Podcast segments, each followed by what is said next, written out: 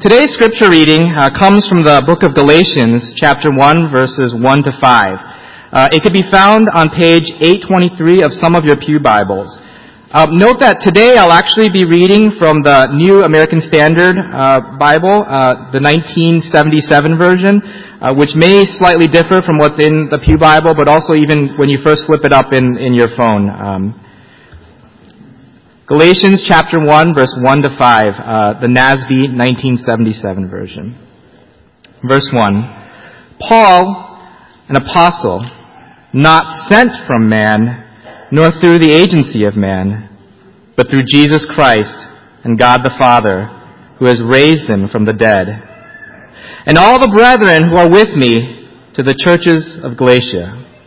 Grace to you and peace from God our Father and the Lord Jesus Christ, who gave himself for our sins, that he might deliver us out of this present evil age, according to the will of our God and Father, to whom be the glory forevermore.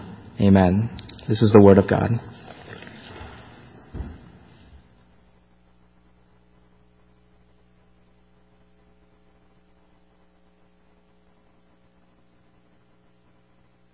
One of the questions I used to always think about as a child was this question. Why is the Bible the Word of God? Now, how many of you have ever thought that question? Raise your hand. Why is the Bible the Word of God? Why don't we think that the Quran is the Word of God? Why don't we think that the Bhagavad Gita is the Word of God? Why don't we think that the Book of Mormon, written by Joseph Smith, is the Word of God?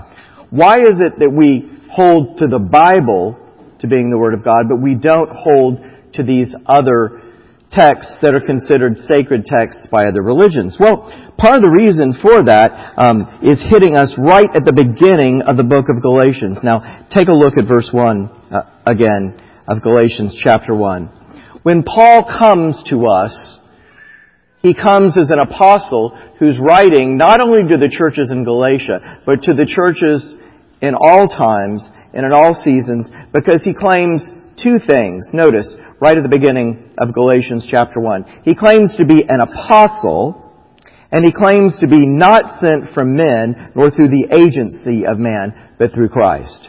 So first of all, let me ask, what does it mean to be an apostle? Uh, I've known people today who thought that they were apostles, and they called themselves, I remember one guy, um, I still remember him, his name was Apostle Washington, and he thought that he was an apostle for today. But why is it that we acknowledge Paul to be an apostle, but maybe don't acknowledge people um, living today to be apostles? And the reason comes from 1 Corinthians 9, uh, chapter 1, uh, 1 Corinthians 9, verse 1, and also comes from other places where Paul talks about his authority. But what we see in 1 Corinthians chapter 9, verse 1 is Paul says, Am I not an apostle? Have I not seen the risen Lord? So to be an apostle, you had to actually see Christ with your own eyes, and you had to be given an authoritative commission from Christ to preach to a certain group of people, in Paul's case, the Gentiles. And there was something else that went with it that Paul talks about in other places when he talks about that the signs of an apostle were with him, and they included signs, wonders, and miracles. And we get this from 2 Corinthians chapter 12. So to be an apostle, you had to actually see Christ, the risen Christ, with your own two eyes. And then not only that, you had to hear him say, go and preach. And then the third thing is, is your authority needed to be made manifest to other people and in a sense made evident to other people through signs and wonders and miracles. And this is one of the reasons why uh, there's a whole large group of Christendom today who thinks that, that signs and and wonders and miracles aren't in the church today because they were tied with the apostolic gift. So even though Paul himself struggled with sickness and with an eye injury and lands in Galatia and in chapter 4 he says, it was because of a bodily illness that I preached the gospel to you for the first time. And we know that Paul got sick or something happened to them, and that's why he was stuck in Galatia and had an opportunity to preach the gospel to them for the first time. Even though he was a weak man who had sickness and illness in his life, nevertheless, through him, God healed people. And through him, God did miracles. And through him, people saw that his authority came not from man, nor through the agency of human beings, but through Christ. This is important for a lot of the reasons. The reason why we believe that the Bible is the Word of God is because it comes to us through apostolic or prophetic authority. And in Paul's case, it was apostolic authority. And I want to talk about that for a moment because I know that there, there is a very large group in Christendom known as the Catholic Church that believes that the authority of the apostles was passed on from Peter all the way down to the Pope Uh, today. And they believe in apostolic su- succession. But the problem I have with that is, is that then the people who are sitting in the, in the chair being Pope, they haven't seen the Lord with their own two eyes.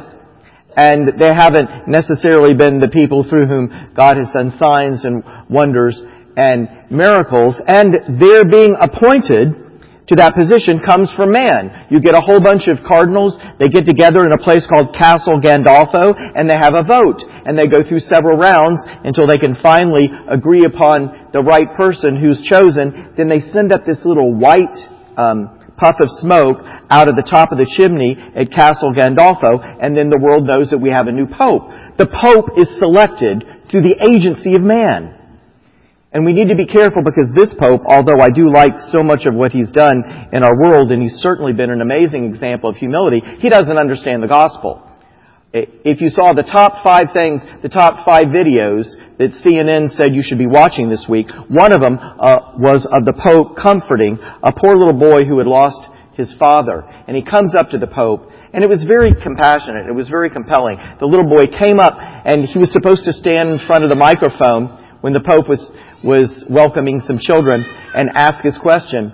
But instead of being able to talk in front of a microphone, he was so scared that he couldn't say anything, so then somebody ushered him right up to the Pope. He grabbed the Pope, he cried on the Pope's shoulder, and he said, My daddy is an atheist. Is he in heaven? And you know what the Pope said? And you can watch it. Go to CNN.com right now if you want to turn on your phone, phones and look at it. I'll give you permission to do that today and once only. You can look at your phone, read, uh, look at CNN and look at the video. And then it's got all the words in the translation of what the Pope said. You know what the Pope said? He said, son, your dad was a good man. And that's the reason why the Pope thought that the man's, that, that the little boy's father would be in heaven. The Bible says that for God so loved the world that he gave his only begotten Son that whoever believes in him should not perish but have everlasting life. Apart from faith in Jesus Christ, there is no salvation no matter how good a person is. And so brothers and sisters, an office of authority that comes to you by man with a message from man rather than from the risen Christ himself is not a legitimate authority. So Paul claims to have apostolic authority and we hold to his letters, his 11 letters in the New Testament as well as the letters of the other apostles or those who are part of the apostolic band as we call them. We put them together with the words that came through the prophets of the Old Testament that we've known were the Holy Scriptures, and this is the Bible that we hold to. And so we hold to it because it comes to us under apostolic authority. But there's another reason why we hold to the Bible as being the Word of God. And it is because the authority that Paul claims is the authority of the one who got his commission through Jesus Christ, who God the Father raised from the dead in verse 1. Brothers and sisters, our, our entire faith rests upon this one thing. Did Christ rise from the dead? And if Christ didn't rise from the dead, Paul says in 1 Corinthians, we are of, among all people most to be pitied. In other words, we're pitiful creatures. We're stupid, we're pitiful, we're wrong, we're deceived, we're liars even because we're saying that God raised Jesus from the dead if in fact the dead are not raised.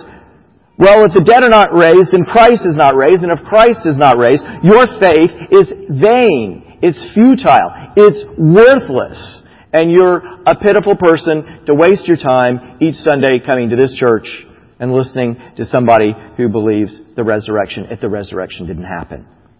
So Paul's saying his authority to tell the Galatian church what to do, to speak to us and to every church and all generations, through what has been called the Bible comes because of God the Father raising Jesus Christ from the dead. And brothers and sisters, there is more evidence that Jesus Christ has been raised from the dead than there is for any other historical event that we have out there.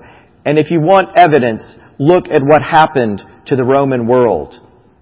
How could that happen? How could Christianity go from being a sect where all the people who hung out with Jesus ran away from him and betrayed him because they were afraid for their own skins, yet those same people turned around, preached a resurrection, and as a result so many people believed and the entire Roman world was changed. You have no explanation for world history if there's not an empty tomb.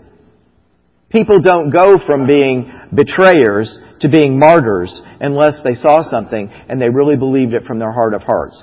So because of the, the his, historicity of the resurrection and the testimony of the apostles and their authoritative commission from God the Father, we believe that Paul's apostolic authority comes to all the churches. It comes to the risen Christ and God the Father. And that means that what He says to them, God is saying to us in the church today. He says it to the churches of Galatia, plural in verse 2, not just to one. So we know that he's speaking to all the churches. But because this was a letter to people that Paul knew of, he was going to speak to their situation directly. But notice what's the very first thing he says. He doesn't jump into problems. He doesn't jump into all that's wrong in Galatia, and the Lord knows there was an awful lot wrong in Galatia that was very, very serious, and Paul addressed that throughout the letter. What is the very first thing he says to them in verse 3? He says, Grace to you and peace from God our Father and the Lord Jesus Christ. And if there's anything we can get from the beginning of this letter, it is simply this, that God wants you to experience His grace today. What is it I have two questions when I think about God's grace. Well, what is it? And the second question is, what does it look like in my life or in your life? Well, when you think about what it is, you're tempted to think of it just in relationship to salvation. You know this verse in Ephesians that everybody quotes in Ephesians chapter 2 verses 8 and 9. It says, For by grace you have been saved through faith. And that faith not of yourselves, it is the gift of God, not as a result of works, that anyone should boast. So many people say, well, when we hear of the grace of God, we're speaking about salvation. We're speaking about forgiveness. We're speaking about what one of my friends calls fire insurance. That on the last day, uh, when you stand before God, you're not going to burn because you've got fire insurance. You've got Jesus, and that makes it all okay. But is that all that the grace of God is?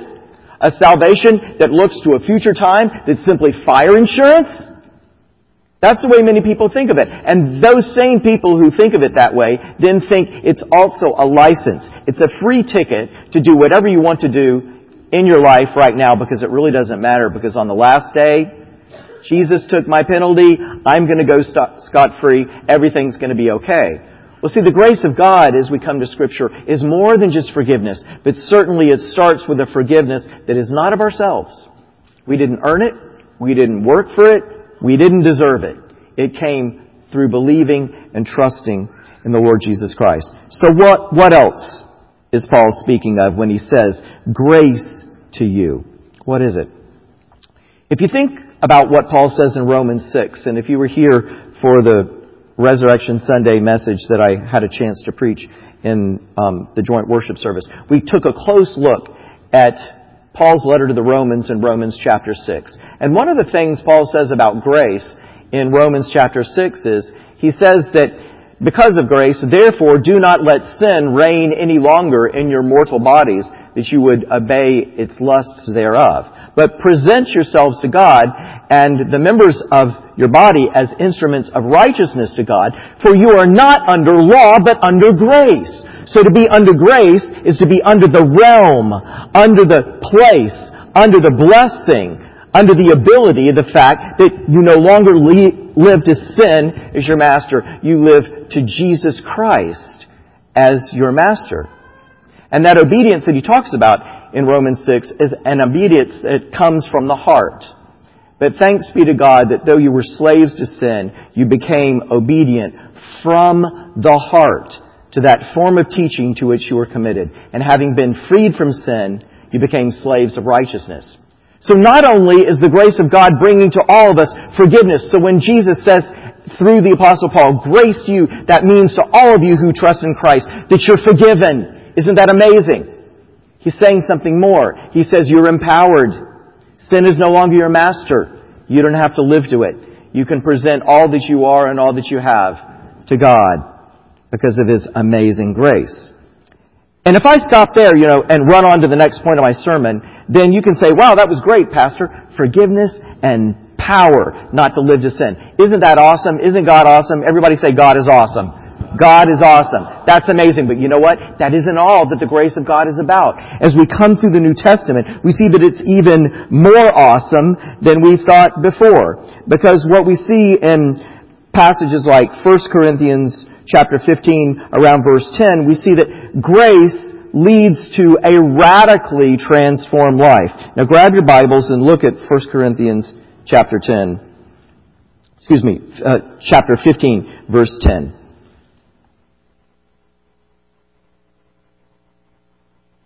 This is in the middle of Paul's testimony of what happens. And he says in verse 9, For I am the least of the apostles, who am not fit to be called an apostle, because I persecuted the church of God.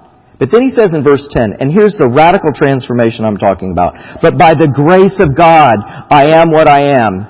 And his grace toward me did not prove vain, but I labored even more than all of them. Yet not I, but the grace of God with me. So he says in this passage that the grace of God brings a radical transformation. You are no longer what you were you become something different. And I know some of you have been thinking about this in your life, and you've been thinking, am I a Christian? Have I experienced God's grace? What kind of transformation has there been in my life? And I want, I want to tell you, be very careful. Because on the one hand, we can say that to be a Christian is someone who, who confesses with their mouth that Jesus Christ is Lord and believes in your heart that God raised Him from the dead. So regardless of how clean you are, you think in your own personal life and how far God has brought you. The trusting in Christ alone is what brings you into that relationship and you are as saved at that moment as you are for all eternity. But then on the other hand, what Paul is speaking of at this point is part of what we call the sanctification process. The transformation that can happen not only in a moment when he's converted, but over the course of your life where God makes you into something amazing that you weren't before because of His amazing power at work in your life. And if you've been a Christian for a while and you can't say that you can point to any specific thing that you've, that you've either stopped doing or started doing simply because you love Jesus, then I challenged you last week, you need to consider, are you really a Christian? Because the beginning of a relationship with God in justification is also the beginning point of God to change you, to transform you, to make you in His image, so that He who began a good work in you would complete it. And so, of course, we should examine ourselves, as Paul says in his letter to the Corinthians, and see if we're in the faith. And I want all of you to examine yourselves and ask yourselves the question, is the grace of God in my life? But at the same time, I don't want you to get so morbidly introspective that you think that because you know that you still struggle, like I still struggle, that, that the presence of the struggle against sin in your life means that you haven't been rat, you haven't been radically transformed. You wouldn't even be aware of the struggle against sin in your life if you hadn't been radically transformed by God's grace. Because the people who aren't Christians, they don't care about whether they're sinning. It's fun. It's party life. But the people who know the grace of God, they're aware of the struggle against sin. And even though you might feel like sometimes it's three steps forward, two steps back, and it seems like you might be falling more than you're running and walking with the Lord, but nevertheless, to be in the struggle itself is an example of being transformed by God's amazing grace. Now notice something else. Um, he says in verse 10 of 1 Corinthians 15. He says, By the grace of God I am what I am, and his grace toward me did not prove in vain, but I labored even more than all of them. Yet not I, but the grace of God with me. The grace of God is the power to do the ministry that God's called you to do. And it's His strength, not your strength. So when you do it, you can say like Paul says when he writes to the Romans in Romans 15, For I presume to speak of nothing except what Christ accomplished through me. The grace of God is the presence of Christ in your life to do things for the Lord that you could never do on your own strength. There's one other thing I want to draw attention to. Turn with me quickly to 2 Corinthians, um, 2 Corinthians chapter 12 verse 9. This is a passage that a lot of people sort of gloss over and something about grace that we would be tempted to forget. Paul had a thorn in his flesh. We think it was a bodily illness, but we know it was something that he prayed, he says in this passage in 2 Corinthians 12. He prayed three times, God, take it away. I don't like it. It was some form of a bodily weakness, some form of a weakness we know. He says in verse 8, I entreated the Lord three times that it might depart from me. And you know what God said in verse 9? He said, My grace is sufficient for you, for power is perfected in weakness. The grace of God is the power that comes to you in your weakness. And what I think is wrong with the way many of you are thinking about Christianity is you're thinking of Christianity as is pulling yourself up by your bootstraps and getting your life together in the flesh so you can be good apart from the power of Christ. That's not Christianity. Christianity is the grace of God that comes to you in your weakness and your admission before God that you're a sinner. And you're confessing the fact that, yeah, I struggle, I still struggle. And at that point of confession, you find that God doesn't take away your struggle. He meets you in your weakness. He gives you His grace. You cry out to Him and you find the strength to obey that is promised to every single one of us who are Christians before the Lord. That's the grace of God. Forgiveness. Power not to live to sin. A transformed life power to do the ministry that God wants you to have, and a power that's perfected in the weakest of moments when you realize, I can't do this, but you're in me and your grace is sufficient. I'd like to ask Karen Lee, Karen, if you're here to come up and share with us how God is, Karen need to be um, working in your life. So come on up, Karen. Now, Karen, I want to tell you why I'm putting you on the spot like this. You've had a lot of people in your life who've come up to me and said, Pastor Tim, you need to get Karen up here. So forgive me for putting you on the spot, but Karen, come up here and share for, for a few minutes about how the grace of God's been working in your life. Hi, uh, thank you, Pastor Tim, for inviting me up here. Um, this is the first time I've like done anything like this, so I apologize for any, um, I guess like any stage fright or anything else like that. Um, so I come from a very churched background. Um, I'm probably as churched as you can possibly get. I like to say that I've been baptized twice because my mom was pregnant with me when she got baptized in '96. so that was the first time, and the second time was when I was a sophomore in high school. Um, and so my entire life was spent in the church. Um, I've done all of the all of the things like from going to Sunday school for many, many years in my life to um, memorizing countless Bible verses for Awana dollars and um, Awana dollars. Yes. um, I was in youth group. I was a student leader. I led worship. I was a peer counselor. I went on missions trips, and I did all these things because I felt like that's what I needed to do in order to be a Christian. And at the time, I, um, I truly believe that I was saved because of the things that I did and because of this, um, this determination in my heart to be as perfect and as good as I can possibly be. Um, I was, I, I was like so so present in the church. I was doing every, all these things, but on weekdays I was worshiping a different God, which is my pride and self dependency.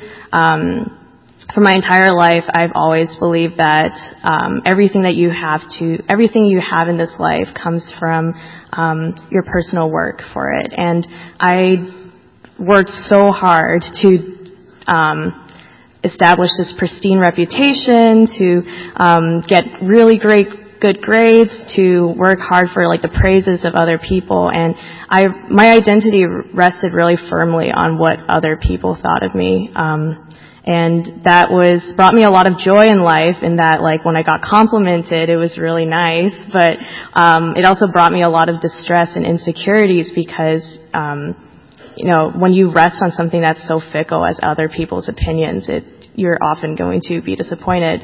And so um, in spite of appearing perfect on the outside and doing all these things, I was really struggling hard with a lot of insecurities in my heart, um, a lot of body image issues, a lot of um, just anxiety about um, my social interactions, about the stability of my relationships, and it was really um, it was really tearing me apart from the inside. But I felt like I had to keep keep going and keep running towards something, and so I um, continue to do this thing where I just like keep you know glossing over things and trying to. There's this um, there's this analogy called the floating duck syndrome. I don't know if you've heard of it, but it's like the idea that a duck looks like it's like just floating peacefully above the water, but really underneath the water it's like paddling super super hard. So that's how I felt about my life, and it was exhausting. And I think. Um, my lowest point came around last semester. Um, I was very overworked and very much just losing motivation to doing the things that I used to take pleasure in. And I went to counseling services at my college and was told for the first time that I might be depressed. And that just really crushed me in that this whole this whole thing that I've built for myself, this perfect life that I've been striving for, it just seemed like it was all nullified in that moment because clearly I was broken and and that just confirmed that for me. And so I I broke down in front of my worship team. I told them everything I was struggling with, and um, they prayed over me that I and I I had told them that I don't understand what grace is, and I don't understand what grace is because I don't think I can even love myself. So how can I possibly understand the grace of God? Um, and they prayed over me, and at that moment, I didn't understand um, anything that they were saying, but I think I subconsciously at that moment just realized in the midst of my brokenness that I can't do anything in this life for myself and that I'm so weak and helpless and it got to the point where I can't even do the things I was good at anymore. And so even though I wasn't aware of it fully at that moment when I let everything down at the feet of Jesus um, was the same moment that Jesus came into my life and really stirred in my heart and like for the first time, I felt like I wasn't alone anymore. I felt like I wasn't walking this life by myself, and I felt like I didn't have to depend on myself in order to, um, in order to find joy and peace. And honestly, it's, I mean, I can't even describe in words like all the little things that happened because I don't really know what happened. But all I know is that I, I feel like I have this profound. Um, hope in something that is greater than anything I can ever create for myself. And because of that, I rest on my my identity rests upon something that is greater than my own abilities. And I have I mean like there's just so many there's like countless like areas where I've just like recognized these sins and insecurities and small things in my life that I used to just be okay with and recognizing pride and recognizing um, my idolatry of um, just um, other people's opinions of me and um, upon recognizing those things like realizing that i still struggle but i have something greater to hold on to. And so i i can't say that i'm like at the end of my line right now because honestly there's still so much work to do. I mean i'm still struggling with the flesh and struggling to um, overcome a lot of the past um, habits that I've developed over 21 years of my life, but um, I do know that um, uh, through all of this, like God has been has been just transforming me, and I I didn't believe in this stuff before. Like if someone told me like, oh God transforms people, like I used to just like wave that off, and I this is not something that I believed in personally, but I've seen it in my own life and I've seen like just how much joy there is once you taste the grace of God. You just want more and more and that's how I feel right now. So Amen. yeah, um, that's pretty much it. Thank you so much. It's really encouraging to hear what God is doing in people's lives. And don't you see it's a process? You know, you can be a Christian and then God's grace touches you again and you become filled and filled and filled again more and more with a sense of His love and His grace and His care over your life. Notice as we come back to Galatians chapter 1 that Paul not only says grace to you, and he's saying it to every single one of you today. Grace to you. He says, and peace. And what kind of a peace is this? There's a lot of talk about peace in our world today because our world is full of war, our world is full of people not getting along, and there's a great need of peace. And when we come to the scriptures, we find that peace happens in three directions. The first is with God. In Romans chapter 5 verse 1, Paul says, Therefore, having been justified by faith, we have peace with God through, through our Lord Jesus Christ, through whom also we have received our introduction by grace, eh, by faith into this grace in which we stand. So by faith and according to God's grace, we find God's peace. And that's a peace with God. He's no longer angry with us. That means that all of our sins, past, present, and future, have already been dealt with. And so God looking down at you is not saying He's angry. And you need, you need to be reminded of that. Because sometimes you think because you're not perfect and because you're struggling that God's still angry with you. He's not. That's why Paul says to you grace and peace. An assurance of peace with God through the Lord Jesus Christ. But think about the peace not only as being peace with God, but peace within. In Philippians 4, we have a picture of this. Um, be anxious for nothing, but in everything by prayer and supplication and thanksgiving, let your request be made known to God, and the peace of God, which surpasses comprehension, shall guard your hearts and minds through Jesus Christ our Lord. When you take your burdens and you pray and you praise and you thank God for being in control of even the difficult things in your life that are robbing you of peace, that at that moment of casting your burden upon the Lord, His peace comes into your heart so that you feel and you experience His peace. And it doesn't make any sense. The peace of God which surpasses comprehension. It doesn't make any sense given how difficult your life is right now to have this kind of peace and yet you have it because you've gone to Christ in prayer and it's come to you through Christ as you've given your burden to the Lord. Grace to you and peace from God our Father and the Lord Jesus Christ. But notice as we come back to Galatians chapter 1, as we're finishing up this small little section as he begins the letter, we learn something else. God doesn't just want you to experience His grace and His peace, He wants you to experience His deliverance through Christ, His rescue through Christ. If you're looking at the New International Version, um, we see that Paul says, grace and peace to you from God our Father and the Lord Jesus Christ, who gave himself for our sins to rescue us from the present evil age according to the will of our God and Father. In the New American Standard, it says, um, grace and peace um, from God our Father and the Lord Jesus Christ, who gave himself for our sins that he might deliver us out of this present evil age. Brothers and sisters, is there any doubt that we live in an evil age?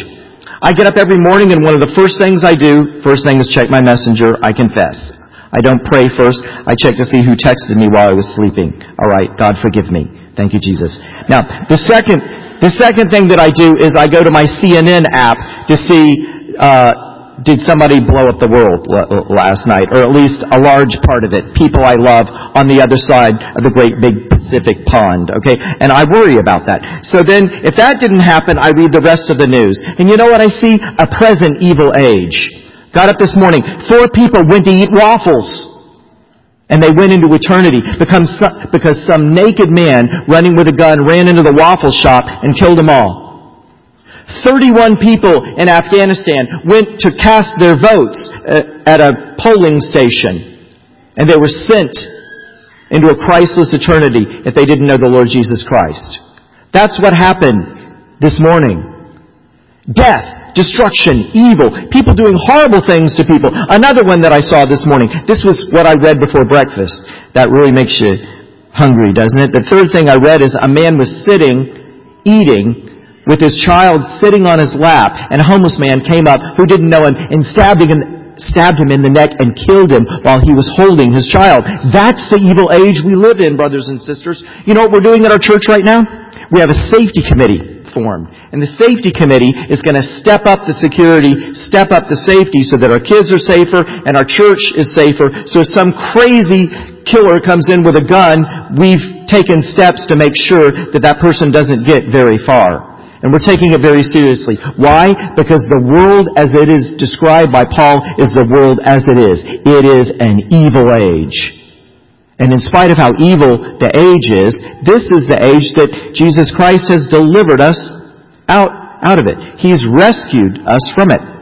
And it's interesting when you think of the whole idea of rescue or deliverance. You've got a person over here who's in a very bad situation, but there's absolutely nothing they can do to get themselves out of it. And then some person comes along. In this case, the Lord Jesus Christ. A person comes along, picks up the person, carries the person, and delivers them out of their situation into a position of safety, a better position. I don't know how many of you follow the news closely like I do of the weather. I, am a little bit of a weather buff, but last week was weather crazy because in Kauai, which is one of my favorite vacation spots, and we have friends who live there, in Kauai, last Sunday and Monday, they had so much rain, they had between 27 to 36 inches that fell in 24 hours, and they had horrible flash floods.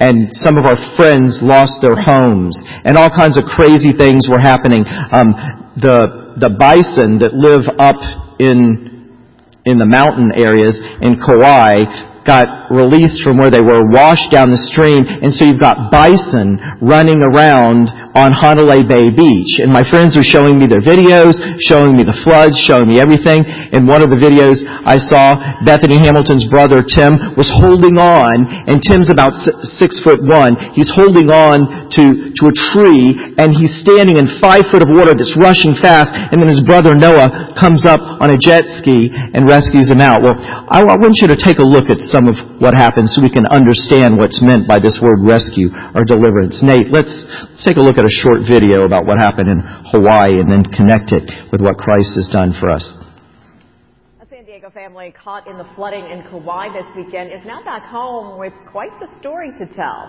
In the middle of the flooding and mudslides, legendary big wave surfer Laird Hamilton swooped in to save them and other vacationers just across the river from his home. NBC7's Dave Summers is in Encinitas with more on that scary situation that pretty much, Dave, turned into an unforgettable memory for these folks.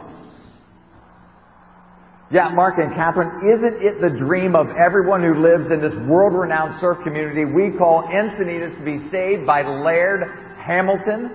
Well, the Williams family had a great uh, appreciation for the surfer long before this, but now they think he is a super surfer. Record rain, 27 inches in just 24 hours, stranded the Guillen family. We tried not to let the kids see, but I was terrified. On their last day of vacation in Kauai. It was kind of like scary, and I just wanted to go home. The Williams rented a house along the river. The rain forced it out of its banks, washing out roads and the bridge. That was the only way out. It's the only way out for anyone on the North Shore. With three kids. It sounded like a stampede of buffalo. Limited food and water, and too many unknowns. I just kept praying all night that angels would surround the house. Instead, it was legendary surfer Laird Hamilton. Not an angel, but still pretty good. He just kind of boated right up and was like, "Okay, come through the mud and the slime, and come throw your bags in, and let's go." And the guy's got he's got a lot of energy, right? And I mean, I don't even know if he owns a T-shirt. Hamilton's big wave reputation is well documented but the Williams got to know his good nature firsthand. On the boat ride to safety, they took many pictures and videos. Hamilton ferried them to safety and even comforted the kids. And now it just confirms him just being total legend in my book. Jameis says Hamilton beat local authorities to the rescue, but given the choice, Laird Hamilton. Okay, let's stop that video there. Um, that's pretty cool to be rescued out of a flood by the world's best and, and most amazing big wave surfer, Laird Hamilton, who comes with his shirt off um, to swoop in and to save you and your family so that this person who you knew was a surfing legend now becomes your deliverer? Or brothers and sisters, here's what happened to you. The person who came to rescue you was not an amazing surfer with his t-shirt off. The person who came to rescue you was the Son of God who came with his tunic off. And He brought you not from a place of flood to a place of safety several miles later. He brought you from a place of sin and from an eternity of being separated from God into the place where you would live in fellowship with God and communion with Him for all time and eternity because of a once for all deliverance. The people who Laird rescued, they were moved a few miles down, but guess what? Some of the people who were taken to that place found out that a few days later a flash flood came to that area as well, and they weren't completely safe. But Jesus Christ, who's not a legend in modern times, but who is the Lord of all history, is the one who swooped down into your life and He's delivered you from this present age, this present darkness, slavery to your sins, guilt before God, a guilty conscience in your own heart, and the accusations of man because of His amazing grace. And that's what we're going to celebrate as we move through the book of Galatians. Let's pray together. We thank you, Lord Jesus, that you